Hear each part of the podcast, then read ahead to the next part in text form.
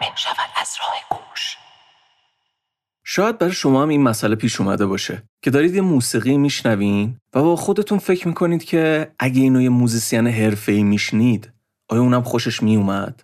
چی میشنید توش؟ چه چیزایی توجهشو جلب می‌کرد؟ و در کل سوال بزرگتر اینکه موزیسین کلا چی میشنوه؟ دنبال چی میگرده توی قطعه موسیقی؟ چی سر ذوقش میاره؟ همه این جنس سوالا چیزی که ما از این اپیزود به بعد می‌خوایم بهش بپردازیم. اسم این مجموعه برنامه ها رو گذاشتیم راهنامه. توی هر قسمت از راهنامه یه موزیسین میاد و یه قطعه موسیقی ایرانی تو ژانرها و گونه های مختلف که بین سالهای 1300 تا 1400 ساخته شدن و بهمون معرفی می‌کنه و به ما میگه چرا اون موسیقی به نظرش مهمه، زیباست یا جالبه. پس بریم سراغ اولین قسمت از سری اپیزودهای راهنامه.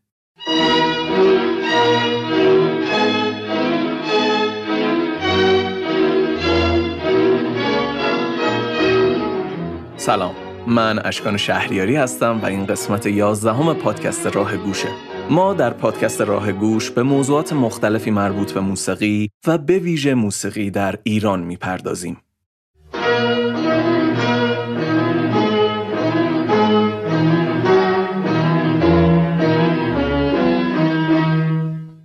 خب بریم ببینیم این ماجرای راهنامه چیه.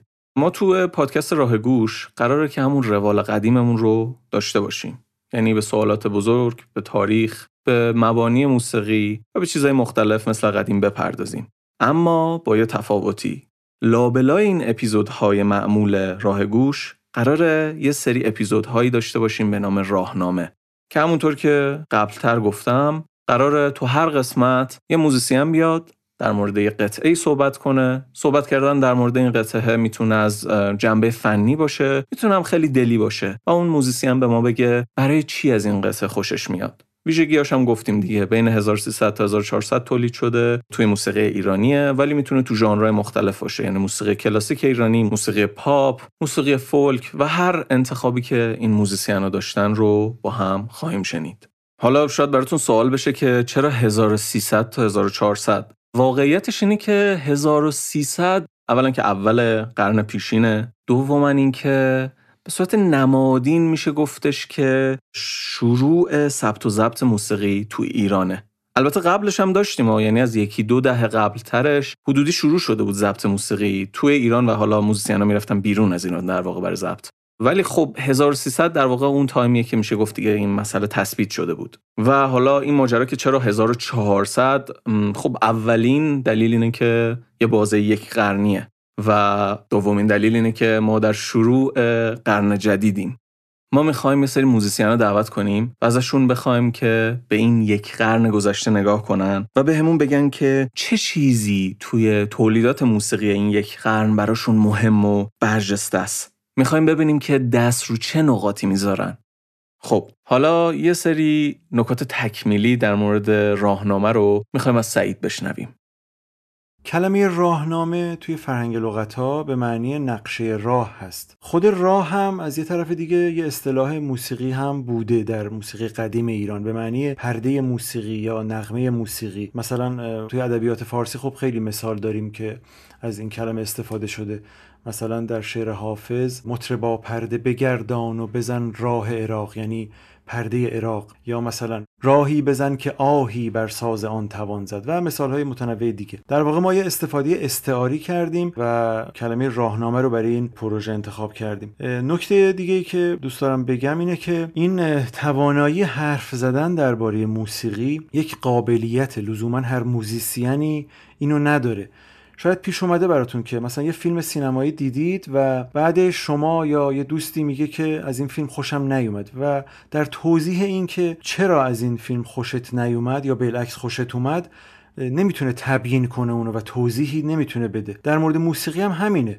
در کنار اینکه شنیدن موسیقی یک کار ذوقیه ولی صحبت کردن درباره چند و چون موسیقی و اینکه چیا داره این موسیقی و چیاش با ارزشه و چه نکاتی داره خودش یه قابلیته و موزیسین هایی که در واقع توی این پروژه دعوت میشند که صحبت کنن درباره موسیقی های محبوبشون باید توجه داشته باشیم که این قابلیت رو دارند و برای ما از زوایای مختلف درباره اون موسیقی صحبت می‌کنن. در واقع هدف راهنامه این خواهد بود که ما دوره هم فعالانه تر گوش دادن به موسیقی رو تمرین کنیم. و حالا فردا روزی اگر اپیزودهای راهنامه به قسمت سیوم چهلم هر چقدر که بتونیم ادامه بدیم رسید در واقع یک کلکسیونی هم ما جمع کردیم از بهترین آثار موسیقی قرن گذشته و درباراشون صحبت کردیم. امیدوارم که اپیزودهای راهنامه برای شما شنونده های راه گوش مفید باشه. قرض نقشی است که از ما بازماند که هستی را نمی بینم بقایی. توضیحات سعید رو در رابطه با راهنامه شنیدیم. به نظرم دیگه این توضیحات و مقدمه کافیه. می‌تونیم بریم سراغ اولین قسمت از سری اپیزودهای راهنامه. راهنامه شماره یک با حضور ساناز ستارزاده.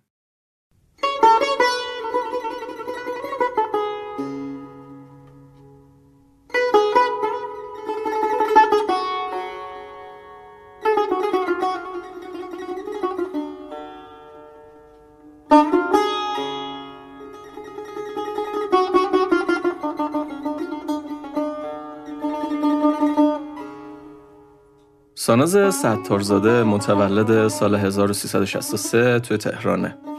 اولش موسیقی رو با یادگیری پیانو شروع می‌کنه و برای یاد گرفتن پیانو هم میره هنرستان موسیقی. اما اونجا بهش قرعه فال ساز تار میفته و توی هنرستان با نوازندگی تار فارغ تحصیل میشه میره به دانشگاه و مدرک کارشناسی ارشدش هم توی رشته نوازندگی ساز ایرانی از دانشگاه هنر می‌گیره. از مهمترین استاداش میشه از محمود بهروز، هوشنگ ظریف، محسن نفر، بهروز همتی، داریوش طلایی و محمد رضا لطفی نام برد. با گروه های مختلف موسیقی ایرانی هم توی داخل و خارج ایران اجرا داشته که خب از مهمترینشون میشه از گروه خورشید به سرپرستی مجید درخشانی و گروه بانوان شیدا و هم نوازان شیدا به سرپرستی محمد رضا لطفی نام برد. همینطور تو آلبوم های مختلفی هم ساز زده مثل ردیف میرزا عبدالله، عاشقان، هنر گام زمان، زخمه ساز که همه اینا کارای محمد رضا لطفی بوده و دو آلبوم از مجید درخشانی به اسمای فصل باران و از بودن و سرودن و یه سری آلبوم های دیگه. ساناز ستارزاده عضو گروه آن هم هست. دو تا آلبوم از این گروه منتشر شده به اسم با فراغت چند سازم به آهنگسازی سپیده مشکی و آفتاب روشن و آهنگسازی آریا محافظ. آلبوم سوم این گروه هم که اسمش هست از من نشان و آهنگسازی خود سانازه. یه کنسرت بوده سال 98 و قراره که در قالب آلبوم منتشر شه. خب حالا خیلی کارا کرده ساناز و حالا اگه ما بخوایم این ماجرا رو ادامه بدیم حالا حالا ها بعد از کاراش و اجراش بگیم بهتر که بریم سر حرفای ساناز یه چیزی یادمون رفت اینکه چند از کارهای ساناز رو قبل از اینکه بریم سر اصل مطلب با هم بشنویم. یکیش مربوط میشه به همون کنسرت سال 98 و یکیش سعید مربوط میشه به چی؟ سعید میگه تکنوازی ساناز توی ابو عطا. خب بریم یه تیکه از کنسرت از من نشان رو بشنویم. این ضبطش هم سالونیه به تب دیگه یعنی با موبایل ضبط شده ولی حالا با کیفیتش گفتیم میاد بیرون.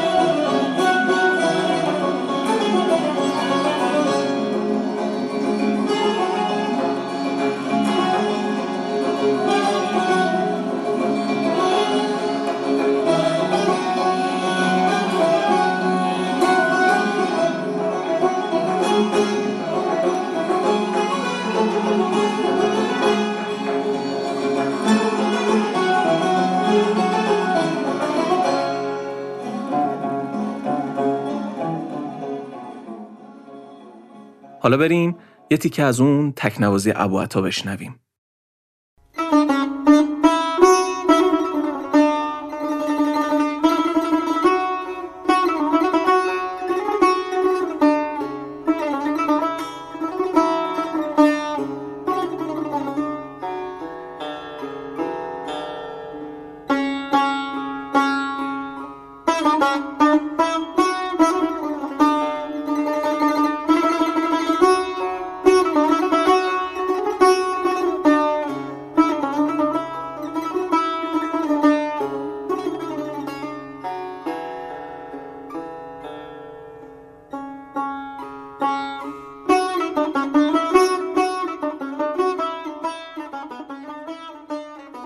ای که ساناز ستارزاده از قرن گذشته موسیقی ایران روش دست گذاشته یه شخصیت خیلی جالبیه به نام عبدالحسین شهنازی.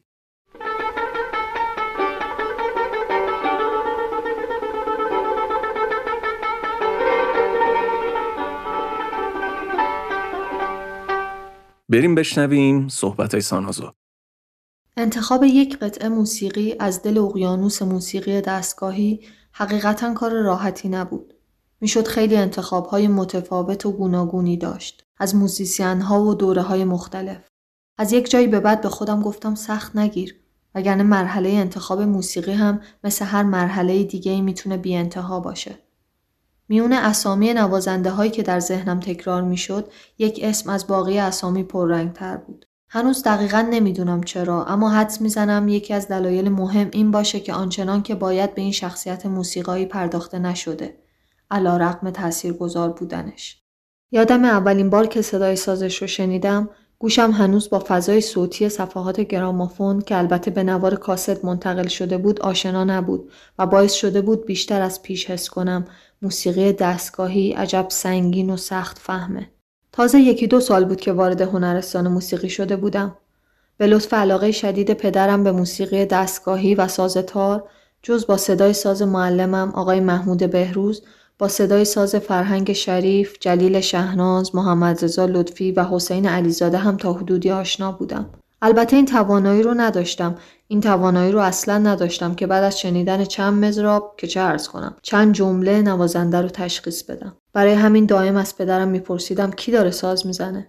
یک شب پدرم کاست های آواز اقبال آذر رو به هم داد. اون شب برای اولین بار بود که ساز علی اکبر خان و عبدالحسین شهنازی و آواز اقبال آذر رو میشنیدم. بهت زده و حیرت زده باورم نمی‌شد که با یک مزراب راست و یک مزراب چپ و سه تا انگشت دست چپ بشه همچین صداهای جادویی و متنوعی از ساز در آورد.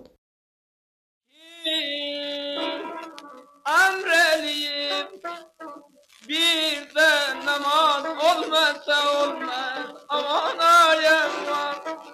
Canım ayem var.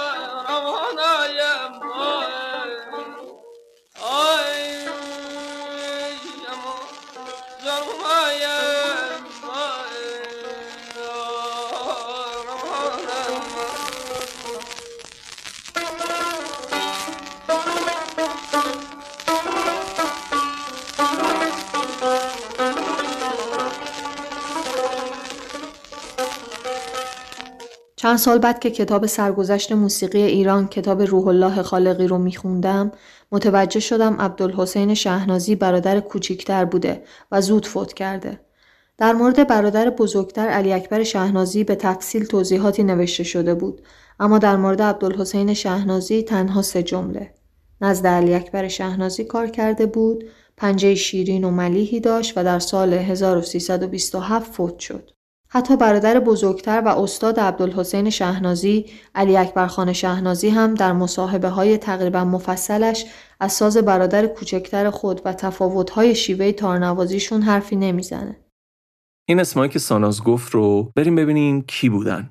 دو تا شخصیت خیلی مهم که در واقع سرچشمه اصلی ردیف موسیقی ایران توی قرن گذشته محسوب میشن میشه آقا حسین قلی و میرزا عبدالله. در واقع پدر اینا علی اکبر خان بود بچه ها آقا حسین قلی و میرزا عبدالله بودن. بعد خب حالا یه سری از بچه های اینا هم موزیسین شدن که خب اکثرا پسرا بودن. پسر میرزا عبدالله میشه احمد عبادی و پسرای آقا حسین قلی میشن علی اکبر شهنازی و عبدالحسین شهنازی. علی اکبر برادر بزرگه بوده و عبدالحسین شهنازی برادر کوچیکه. شجره نامه این خاندان فراهانی که مثل خاندان باخ هم میشن تو highlight های اینستاگراممون هست.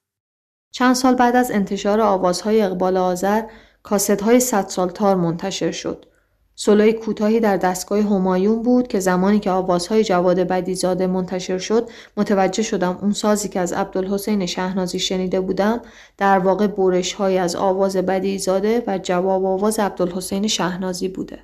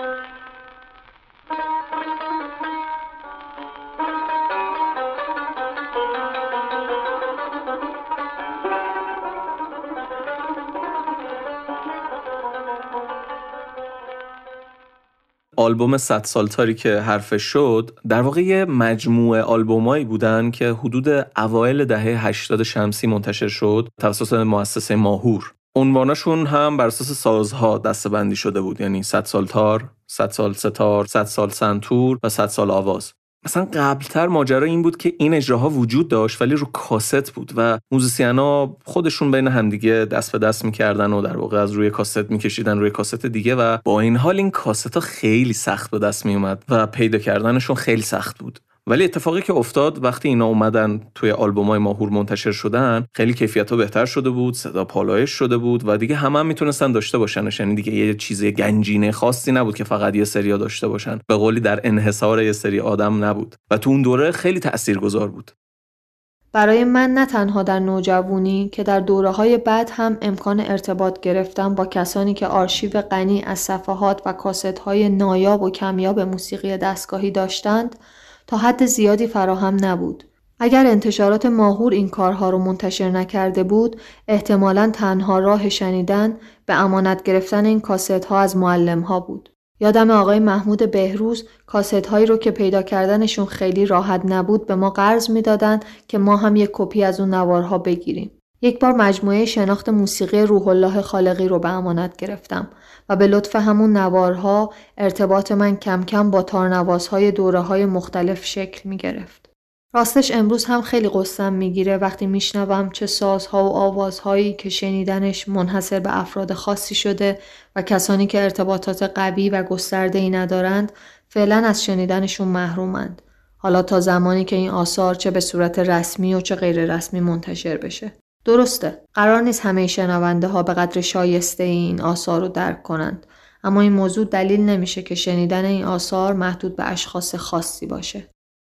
من خیلی این خاطره رو از استادام شنیدم از اینکه خیلی دسترسی به منابع موسیقی ایرانی سخت بود. حالا شاید امروز اصلا دیگه این خلا حس نمیشه به اون معنا چون اکثر این آثار حداقل معروفاش منتشر شده. ولی خب جالبه بدونی که هنوز خیلی از در واقع آثار موسیقی خیلی خاص هنوز تو دسترس عموم نیست. و سری از آدما هنوز اینا رو توی کشوها و صندوق خونهشون نگه داشتن. ولی واقعا سوالی که این وسط وجود داره اینه که مثلا مگه چند نفر دیگه پی اون آثار حتی خیلی خاص هستن؟ مثلا یه آهنگی که روش کلی خط و خش و فش و فوش هست. مثلا سرجم چند ده نفر آدم می‌دونن اون اجرا وجود داره و طالب شنیدنشن و طالب یاد گرفتن ازش. و اون آدمایی که این آثار رو دارن این رو از جامعه هنری و جامعه موسیقی دریغ می‌کنن. و واقعا هم سوال اینه که برای چی؟ البته که تا حدودی می‌دونیم که این قضیه آغشته به سودا و سوداگریه. ولی با این حال هنوز این فرهنگ وجود داره کم و بیش و اون آدما هم حتما پی چیزای دیگه ای هستن حالا بگذریم بگذریم در دفترچه صد سالتار هم راجع به ساز عبدالحسین شهنازی مطالب زیادی نوشته نشده بود. ساز عبدالحسین شهنازی در نظرم یک اسیان و شوریدگی و خروش و زمانبندی خاصی داشت و رفته رفته با گذشت زمان و شنیدنهای بیشتر زوایای دیگری هم آشکار شد. تازه تارنوازی دوره پهلوی اول منتشر شده بود. یکی از مجموعه هایی که از ساز قدما تو سال 98 از انتشارات ماهور منتشر شد اسمش بود تارنوازی دوره پهلوی اول. چندین ترک داشت که تو چهار تاش ساز عبدالحسین شهنازی است. با سیاوش سیاوش ایمانی داشتیم ساز عبدالحسین شهنازی رو گوش می‌کردیم. تکنوازی عبدالحسین شهنازی جوری نبود که بشه در حین شنیدن چیزی گفت یا با هیجان در مورد نکته هایی که به نظرمون رسیده بود صحبت کرد. ترک نه رو در سکوت کامل گوش کردیم و بعد که تمام شد بدون معطلی پاز زد و پرسید دوباره دقیقا و خلاصه خاطرم نیست چندین بار پشت هم ترک نه رو گوش کردیم و اون روز نوبت به ترک ده نرسید. درآمد همایون عبدالحسین شهنازی برخلاف قالب تکنوازی هایی که در حافظه شنیداری من هست خیلی قبراق و کوبنده و ناگهانی با نواختن نقمه مایگی و معکد همایون در پایین دسته ساز جلب توجه می‌کنه. تک و دوراب های متوالی. دام را دام را دام را دام را دام را دام را دام را دام را دام را دام را دام را دام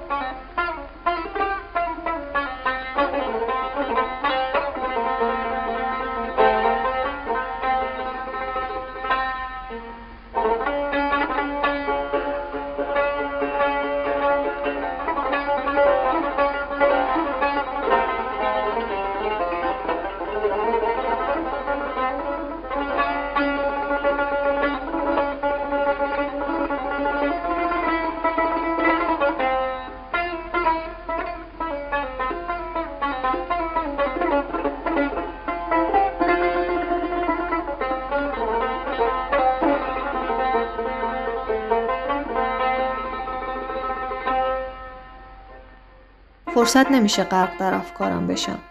سریعتر از چیزی که انتظارشو داشته باشم همایون معرفی میشه.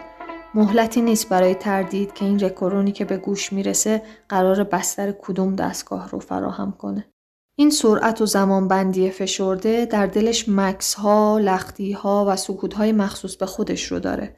ساز عبدالحسین شهنازی همچون یک رودخونه وحشی و خروشانه. انگار روح سرکش او در تن و بدنش جا نشده. چپهای منحصر به فردی که در سازش خودنمایی می‌کنه مثل سنگهای داخل بستر رودخونه اوج و حزیزهای دینامیکی جذابی ایجاد می‌کنه و مسیر پیشرفتن در همایون رو جهت میده و زینت میبخشه. عبدالحسین شهنازی به دلیل استعداد ذاتی و روح سرکش و کنجکاوش در چهارچوب نگاه روی کرد و ردیف پدرش آقا حسین قلی جا نشد و با وجود اینکه تحت آموزش برادر بزرگتر علی اکبر شهنازی و احتمالاً خلیفه کلاس پدرش یحیی خان حاتمی بوده اما راهش رو نه تنها از پدر که از برادر هم جدا کرده و زمانبندی، لحن و زیبایی شناسی مخصوص خودش رو جستجو و کشف کرده. خصایص مختلف و متفاوت در ساز عبدالحسین شهنازی که با همدستی هم فرصت قفلت از شنونده رو می‌گیره. تغییر ناگهانی رجیست. ایجاد فضای حسی متفاوت. ایجاد فضای دینامیکی متضاد. تغییر ناگهانی زمانبندی اجرای تحریرها و جملات. تغییر ناگهانی مایه با تغییر فواصل و نقمه معکد هر مایه. تغییر فضای متریک به ریتمیک. سرک کشیدن به فضاهای مختلف. اجرای چند نقمه تنها با یک مزراب با تنوعهای متفاوت انواع گلیساندوها و مالشها جابجایی دست مزراب و ایجاد تنوع صوتی توجه و اهمیت ویژه و غیرمعمول او به مزراب چپ. در رویکرد عبدالحسین شهنازی مزراب چپ نقشی بیش از همراه و کمک مزراب راست بر عهده داره. شخصیت و کاراکتر مخصوص خودش رو داره و بعضا مسئولیت اصلی پایه های زربی ها بر دوش مزراب چپه. ساناس چند تا اصطلاح به کار برد؟ بد نیست که اشاره کنیم چیان در رابطه با اصطلاح خلیفه از یه آدمی اسم برد به نام یحیی حاتمی که خلیفه کلاس آقا حسین قلی بوده. حالا این لفظ خلیفه چیه؟ قدیم استادا بهترین شاگردشون رو می‌کردن جانشین خودشون که در واقع به شاگردایی که یه ذره مثلا سطح متوسط تر و مبتدی تری دارن درس بدن و در واقع مشقا رو اونا ترتمیز کنن و آدمایی که در واقع حرفه‌ای تر شده بودن یا در واقع می‌خواستن اون ورژن نهایی رو بزنن و درس بگیرن برن پیش استاد اصلی. یا یه روزایی که استاد به هر دلیلی نبود خلیفه در واقع کلاس رو اداره می‌کرد و به همه درس می‌داد. بنابراین این لفظ خلیفه از اینجا به وجود اومد. بعد یه سری لفظای دیگه مثل دینامیک و فاصله و ریتم و متر و اینا رو به کار برد که ما توی اپیزود دوم در مورد همه اینا به تفکیک صحبت کردیم. خصوصیات و وجوه متفاوتی که در ساز عبدالحسین شهنازی شنیده میشه در تکنوازی های دیگر و همینطور جواب آوازهای او در کنار خوانندگان کم نظیری مثل اقبال آذر، ادیب خانساری، ایران و دوله، جواد بدیزاده به انهای مختلف متجلی شده و قابل جستجو و شنیدنه.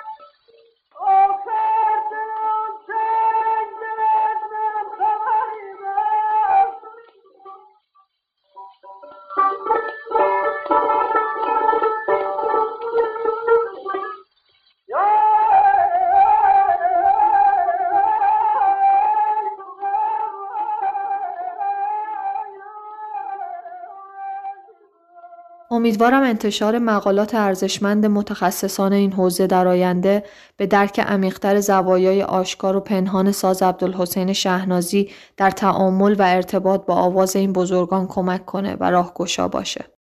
در دو تصنیف جلوه گل و باد نوبهاری از ساخته های عبدالحسین شهنازی برخلاف تکنوازی ها انگار اون روح سرکش و بیقرار آرام گرفته باشه خبری از تلاطم و تقیان و خروش نیست. هرچند که در خصوص تلفیق شعر و موسیقی شیطنت های کم سابق جلب توجه می‌کنه و در نظرم بعضی تصانیف علی نقی وزیری مثل تصنیف فوقالعاده ناامید رو به یاد میندازه. انگار که اولویت او در ساختن تصنیف توجه به زیبایی و ملودی های حالتدار و در عین حال به دور از پیچیدگی و یافتن فضای امنی برای قرار گرفتن و ماندنه.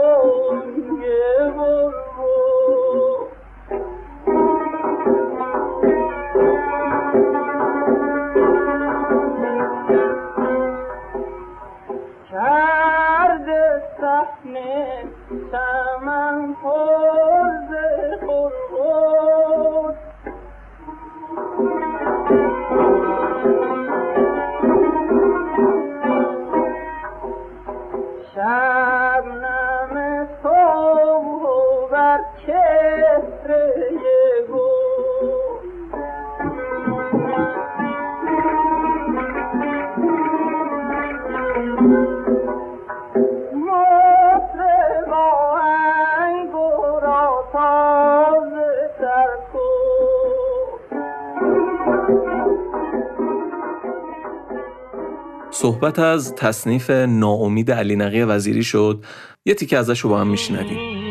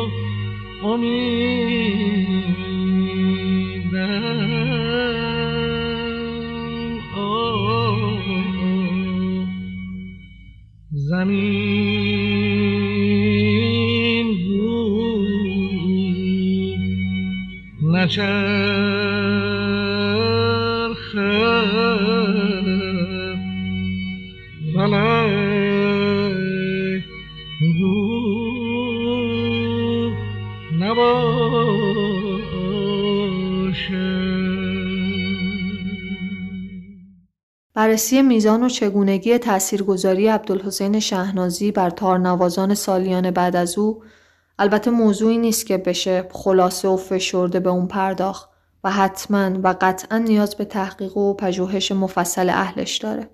من فقط تلاش می‌کنم در حد بزاعتم آنچه که فهمیدم رو بازگو کنم. در کتاب تاریخ موسیقی حسن مشهون نام فرهنگ شریف به عنوان یکی از شاگردان عبدالحسین شهنازی نوشته شده و در کتاب گفته ها و ناگفته ها خاطرات محمد مهدی کمالیان از لطف الله مجد به عنوان تنها شاگرد شهنازی نام برده شده و البته آقای کمالیان توضیح دادند که افراد دیگری هم هستند که می‌گویند شاگرد عبدالحسین شهنازی بودند اما ایشان اطلاعی ندارد. در کتاب مردان موسیقی سنتی و نوین ایران حبیب الله نصیری فر از شاپور حاتمی به عنوان شاگرد شهنازی یاد شده و بهروز مبصری هم در مقاله‌ای جلیل شهناز، فرهنگ شریف، لطف الله مجد، شاپور حاتمی، فریدون حافظی و مهدی تاکستانی رو به عنوان کسانی که تحت تاثیر شیوه عبدالحسین شهنازی بودند برشمرده. در برنامه رادیو ایران یادی از هنرمندان ایران به تهیه کنندگی و تنظیم روح الله خالقی از یحیی خان حاتمی به عنوان خلیفه کلاس آقا حسین قلی صحبت شده و بنا به وصیت آقا حسین قلی یحیی خان حاتمی آموزش عبدالحسین شهنازی رو به عهده می‌گیره و یحیی خان هم آموزش شاپور حاتمی رو به عبدالحسین شهنازی میسپره و انتهای همون برنامه یک ابوعطا از شاپور حاتمی پخش میشه که واقعا کم نظیر و فوقالعاده شنیدنیه و هر بار شنیدنش مو به تنم راست می‌کنه. آقا حسین قلی استاد مشهور تار از جمله شاگردان خوبی که داشت مرد محترمی بود به نام یحیی خان حاتمی معروف به قوام الدوله‌ای. در آن زمان نواختن ساز برای طبقات ممتازه در انظار مردم خوشنما نبود و کسانی که در این هنر ذوق داشتند و موسیقی را فقط به خاطر خود فرا می گرفتند و قصد استفاده مادی نداشتند جز برای خود و دوستان محترم خیش نمی نواختند و یحیی خان هم از آن جمله بود که علاقه بسیار به این هنر داشت و برای کسب فیض به محضر آقا حسین قلی راه یافت و در اثر استعداد ذاتی دیری نگذشت که از طرف استاد به عنوان خلیفه کلاس منصوب شد. یعنی در غیبت استاد کار معلمی را انجام می‌داد. وی حتی در خانه خود هم محرمانه ساز می‌زد. مبادا کسانش بفهمند و او را منع کنند. پس از فوت مرحوم میرزا حسین قلی استاد دیگری را پیدا نکرد که معلومات خود را کامل تر نماید. و همان شیوه ای را که از استاد خود فرا گرفته بود دنبال کرد.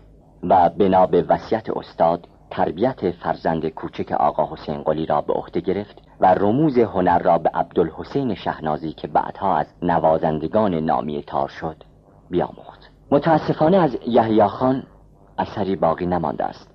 زیرا به واسطه عدم شرکت در مجالس که آن را دون شعن خود می‌دانست حتی از ضبط صفحات موسیقی نیز خودداری کرد.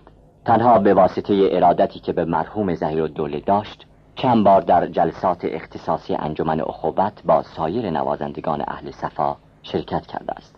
یادگار ارزنده یحیی خان حاتمی فرزند هنرمندش شاپور حاتمی است که شنوندگان رادیو گاه گاه نقمه دلنشین تارش را شنیدند. یحیی خان پسر خود را به عبدالحسین شهنازی سپرد که او را در نواختن تار تعلیم دهد و تربیت کند. شاپور حاتمی هموار از راهنمایی های هنرمندان شهنازی سپاسگزار است. یحیی خان در سال 1314 در سن 67 سالگی به درود زندگی گفت. و اینک فرزند برومندش شاپور حاتمی نوازنده رادیو ایران چند نقمه به نام پدر هنرمند خود می نوازد که این برنامه را کامل کند.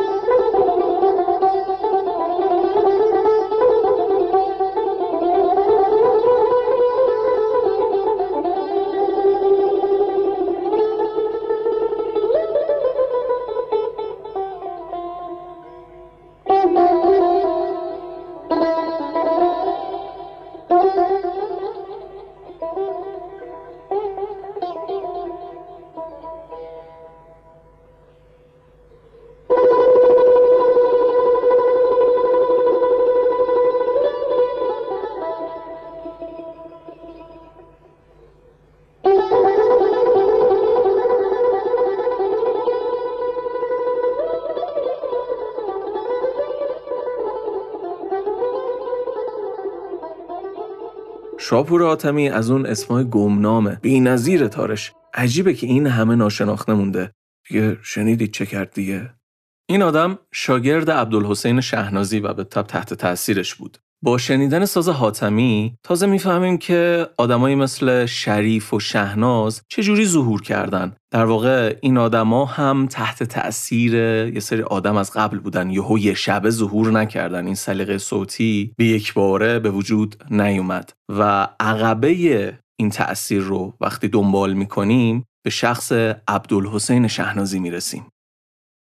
کیفیات و خصایص ساز عبدالحسین شهنازی مثل زمانبندی و متر جملات، اشاره ها، گلیساندوها، جمله بندی ها، مالش ها، چپ ها و لحن های مختلفی که به دلیل مسافرت های او و شنیدن و دیدن موسیقی های مناطق مختلف در ساز او پدیدار می شده، حتی در قدیمی ترین نمونه هایی که از ساز لطف الله مجد جلیل شهناز، فرهنگ شریف، شاپور حاتمی، فریدون حافظی و مهدی تاکستانی شنیدم هم به سهولت قابل شناسایی و ردیابی نیست.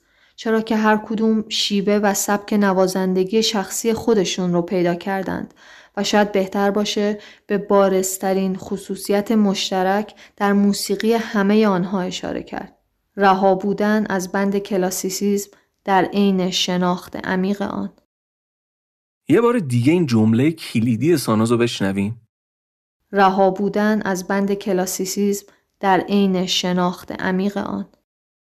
دقیقا این همون چیزیه که توی صحبتامون در مورد نوازنده ها میگیم. مثلا وقتی میگن ساز شریف چه حالی داره یا شهناز یا مجد چه فرقی داره تارنوازی اینا؟ مثلا با خود آقا حسین قلی یا علی اکبر شهنازی یا جدیدترا داروش طلایی و پیرنیاکان و نوازنده های دیگه. همون چیزی که تشخیصش میدیم حسش می‌کنیم. همون رهاییه. البته فصل مشترک دیگه هم هست که مربوط به تکنیک های اجرایی این سازه. توجه و اهمیت ویژه به مزراب چپ و نحوه استفاده از این مزراب در ترکیبات گوناگون و همینطور گوشوده بودن نسبت به امکانات صوتی متنوعی که جابجایی طولی دست مزراب روی کاسه ساز فراهم می‌کنه. ساناس چندین مورد از نمود و نشونه های اون رهایی تو ساز عبدالحسین رو برامون نام برد. دو تا از موردها اهمیت استفاده از مزراب چپ و جابجایی مزراب تو طول کاسه است. تأثیری که این کارا روی خروجی صوتی دارن اینه که جنس صدا رو تغییر میدن.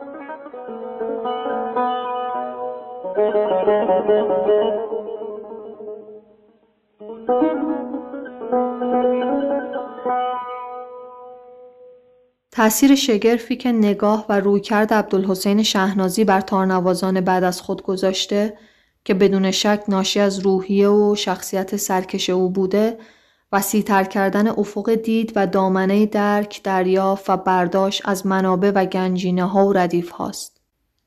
تنها نمونه ای که می‌توان به وضوح تطور شیوه تارنوازی جلیل شهناز رو درک کرد برشی از ساز آواز جلیل شهناز و آقای امامی در مایه مخالف